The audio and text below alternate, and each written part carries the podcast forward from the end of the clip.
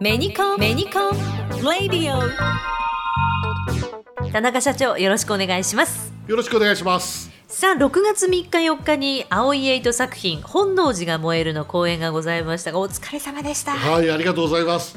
もう終わっちゃうと早いんですよね。もうあっという間に日にちが経っちゃいますね。えーさあということでこの「本能寺が燃える」2010年にラジオミュージカルとして制作されまして2011年に舞台化。2016年からは西川右近さんが演出。西川和正さんが総合プロデュースをする戦国オペラという形で行われてきました。ということで今日は日本舞踊家西川流四世お家元の西川和正さんにお越しいただきました。よろしくお願いします。どうぞよろしくお願いいたしよろます。しくお願いします。お願いします。今日あの和正さんかなり迷ってらっしゃると思うんですけども、はあの田中社長、もしくは青井エイトさんいつも青井先生とこう稽古場では呼んでたので、ええ。ーこの際このラジオを聞いてらっしゃる方はねどちらの方があの分かりやすいのかなと思って。まあ本能寺的に言うとね、はい。親父と呼んでくれ。あ そ見てないと分かこれはらない。葵と呼んでくれでよろしいかと思います、はい。えーじゃあ青井先生で。そうですね青井先生で。はいまあ、じゃあ結構もうお二人のやり取りっていうのは長いですよね。この2016年にご縁ができて、まあ、そのちょっと前からご挨拶するような機会はあのいただいてたんですけどもで、まあ、こういう方だっていうのが分かったのが2016年ですね。そうだったんですね。そうですねこれクリエイティブな側面とか、まあ今日はね収録でちょっとあのいろいろ後ろに CD がね並んでたりビデオが並んでたりっていうところですけど、はいそれこそそのねクラシカルの世界から、この「スター・トレック」とかねこういう特撮のビデオが並んでいるお部屋でお話を聞いてあこういう方なんだと思ってですね。えーえークリエイティブなところでのお二人の関係というのはもうそもそもははい。お父上でいらっしゃる右近宗師そうですね、はいあのこうまあ、僕がたちの受け取り方はその今も作品があるけどなんかよりブラッシュアップしたいというようなご意思を、まあ、いいただいて一旦こう父に預けていただくという格好でですね。で脚本もそれこそまあ父も加筆して書いて切ってみたいなことをしたもんですからえーそれをなかなかあの許容できる、まあ、作家であり、まあ、なんていうんですかね総合的なプロデューサーでもありますのでそういう方は少ないもんですからどうなのかなと最初はすごく気をもみながらあの現場を迎えたっていう感じでしたね。まああのねいろんな実はいきさつありましてねもともとこの本能寺が燃えるというのはラジオミュージカルという形で当時 FM 愛知で、えー13回の放送でいわゆるワンクール3ヶ月間15分番組でオンエアしてたんですね。そうだったんだ でそのラジオミュージカルが、まあ、おかげさまでねその年のギャラクシー賞の奨励賞ラジオ部門の奨励賞をいただくことができましてこれも本当にねある意味ビギナーズラックみたいな形でなかなか栄えある賞なんですよそれを取っちゃったっていうことでちょっとね鼻が高かったんですけどもそれだけでやっぱりラジオで終わっちゃもったいないっていう思いがすごく強くなってそれで舞台化を決断したのが2011年なんですね。でその時にはねラジオミュージカルの台本をそのまま実は舞台で使っちゃったと。だからかなりね強引な舞台作りをしてしかも最初は演出家もいなくてねで舞台監督はいたと思うんですけど演出家がいなくてもう本当に手作りで作ったんですね。だから多分ねすごくそのまあなんて言うんでしょうね。舞台としては本当に素人の集まりがやったような感じだったんだと思うんですがそれもまたおかげさまで多くの方からね、まあ、本能寺が燃える素晴らしかったっていうお声をいただいてでやっぱりじゃあ次の年も上演したいねと。しかもね最初にやったその劇場がなんと名古屋の能楽堂というねこれもまたあの極めてねあの冒険チャレンジだったんですよね。能楽堂でミュージカルをやるっていう前例はあまりない。多分全国的に見てもないし名古屋の能楽堂でもミュージカルをやるっていうことは多分なかったんじゃないかなと思うんですけども、まあ、そういうことをやってしまったと。だからやっぱり2年目3年目とね続けていきたいっていう思いがすごく強くなったんですよ。でもね舞台ってね皆さんね想像してください。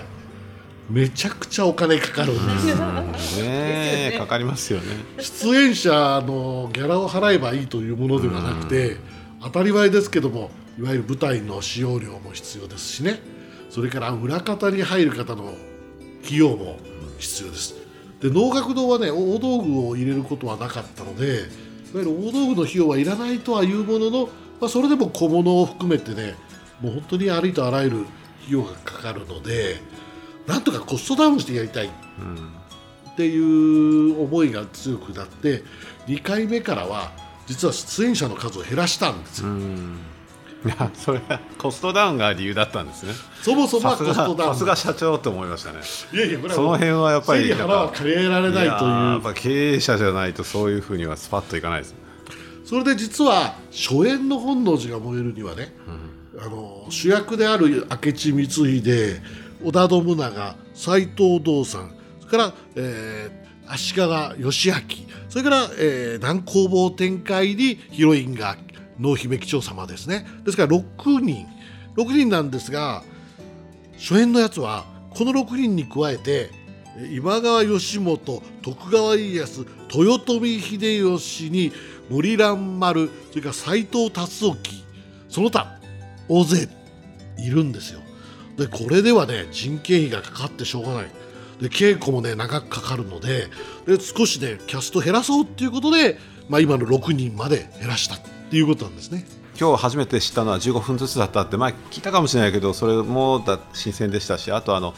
コストダウンのために人を減らしたっていうのはですね 今日初めて知りましたけどやっぱり多分連続ものだったから大河もそうですけどいろんなドラマが入るじゃないですか一緒になると結構主役が1人で活躍するみたいなんじゃないと伝わらないっていうのが起きるんですよね映画でも何でも。だからそういう理由でこう必然的にあの、まあえー、明智光秀とその濃姫の、まあ、貴長と、えー、光秀のこの、まあ、愛というの物語というものにだんだんこう余計クロスアップされてきて、まあ、そういったことでこうより、まあ、ある意味シンプルなですね、うん、あのそぎ落とされた、えーまあ、日本的な作品になったんじゃないかなと思います。その西川右近さんが、はい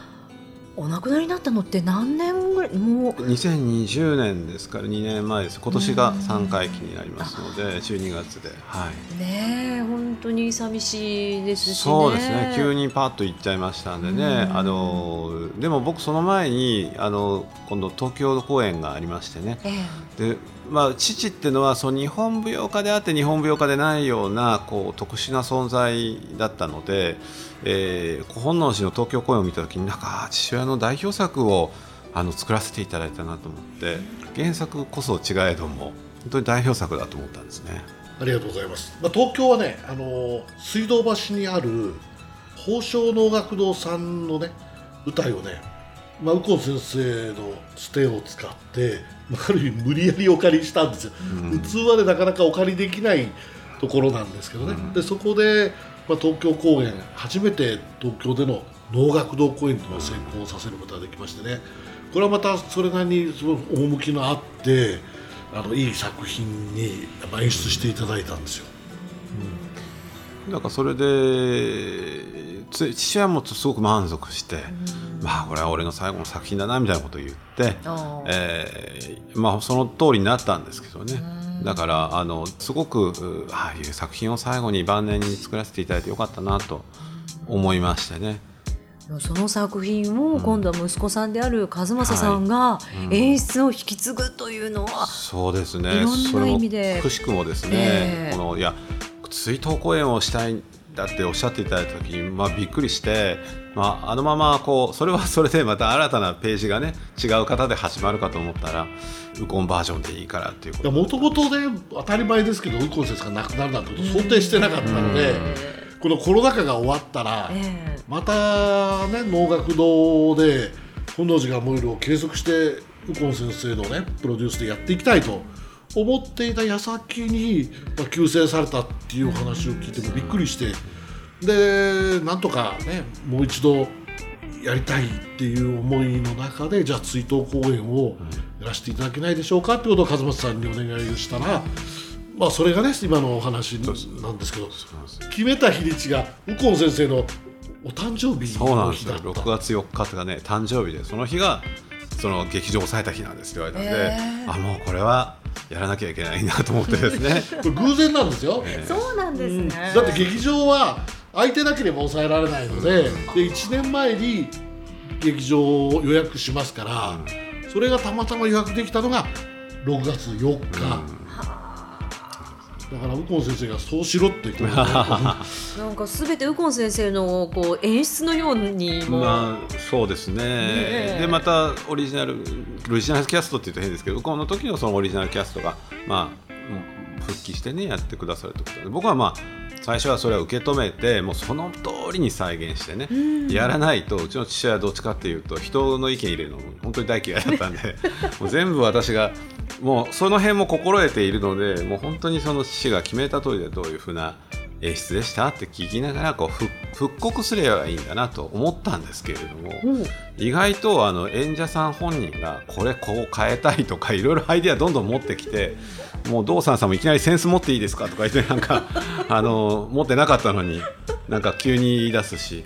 えーここはこうしたかったとかああしたかったってやっぱりメインキャストのその光秀たちもですねいろんな意見が出たのでじゃあやっぱりみんなの気持ちも含めてよりまたリファインしていく必要があるんだなというふうにこう本腰を据えてですね。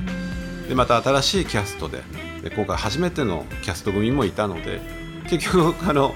コストダウンであの人減らしたのにあのダブルキャストトリプルキャストにはなっていたというですね。今回はね A チーム B チーム C チームってねね。3チームあったんですよ。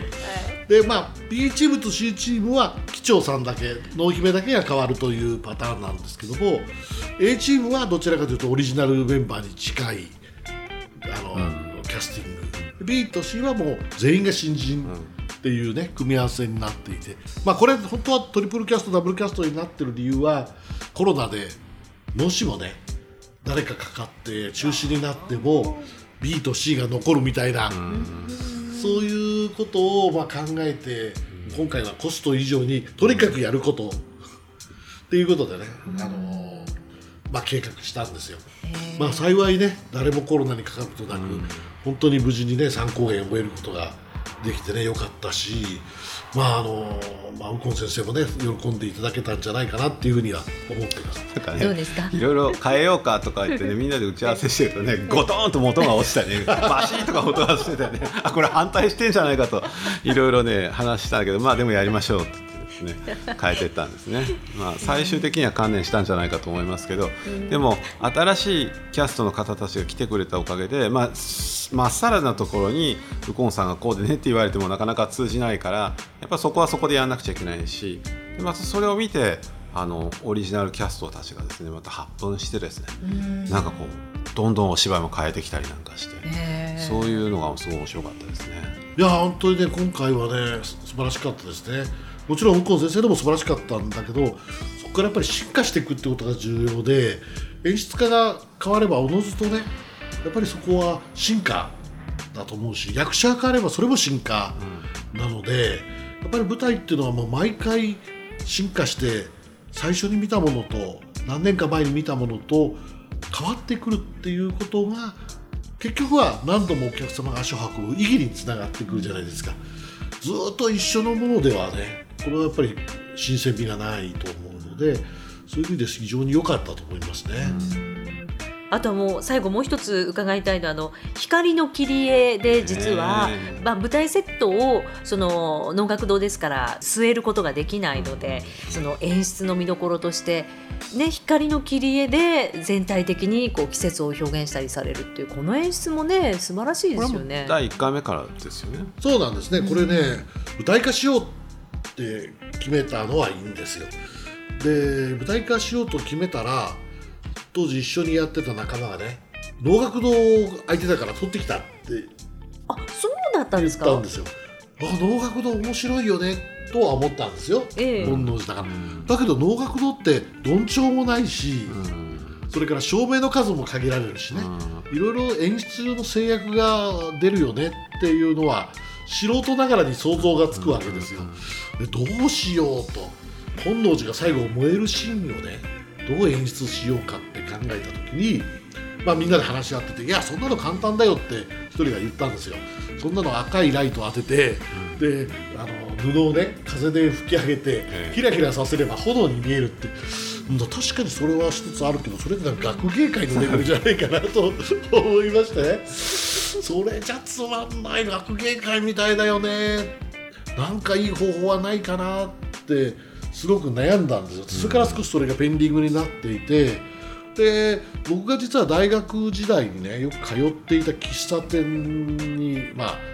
あ遊びに行ったら、そこにねあのいつも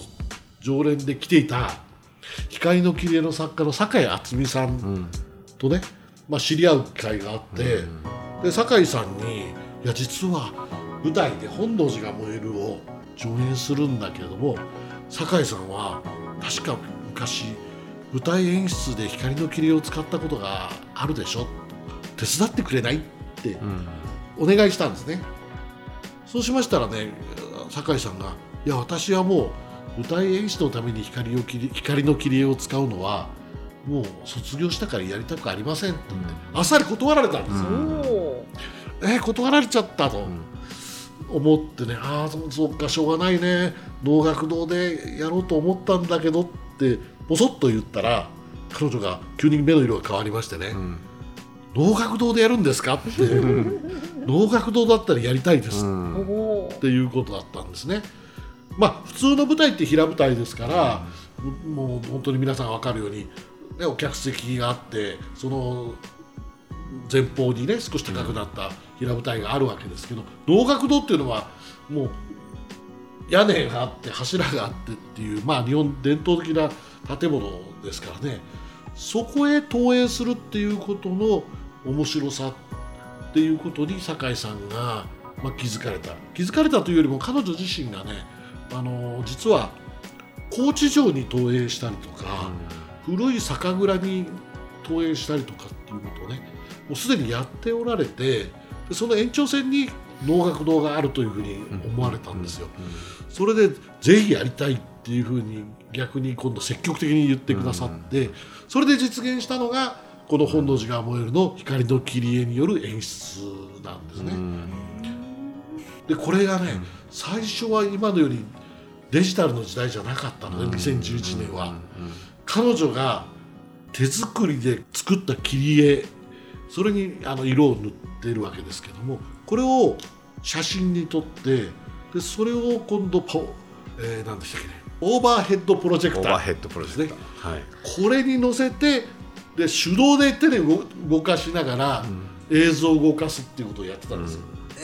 手動だったんですか？今はもうコンピューター制御でやる時代ですけども2011年はまだ手動でやっていた。しかもアナログで作ったものを手で動かしていた時代。でそれをやったんですけどそれでも素晴らしい演出効果で能楽堂全体がもう桜の花でね満開になったりとかそれからそれがねまた散るシーンがあるんですよ。特に最ラストシーンで南光坊展開がなくなるシーンでね桜の花びらが一枚ポツッと落ちてくるシーン、これがものすごく印象的でもうそれ以来もうこの本能寺が燃えるに光の切り絵は欠かせないということでね、まあ、今回までお手伝いいただいてるんですね。いやーもう再演を祈っております、はい、ぜひ。ありがとうございます。楽しみにしておりますはい。はい、もう話はつきませんけれども、えー本日お時間となってしまいました。戦国オペラ本能寺が燃える演出を務めていただきました西川流四世お家元西川和正さんにお越しいただきました。どうもありがとうございました。ありがとうございました。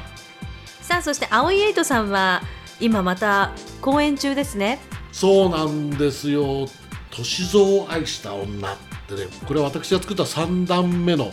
まあ、オペラなんですけどね舞台なんですけどもこれが名古屋から始まって最後函館まで全国ツアーをやっておりますのでぜひ皆さん足を運んでいただければ幸いでございます。はい。ということで今日は青井エイトさんでした。ありがとうございました。ありがとうございました。メニコン。どうも桜井翔です。1枚で近くも遠くもアクティブに。遠近両用コンタクトレンズならメニコンのラクティブ。あ遠近なんて自分にはまだまだ早いと思ってません？まずは眼科へ。ソフトもハードもメニコンラクティブ。ラクティブに行こう。コンタクトレンズは高度管理医療機器です。必ず眼科医の指示に従い正しくお使いください。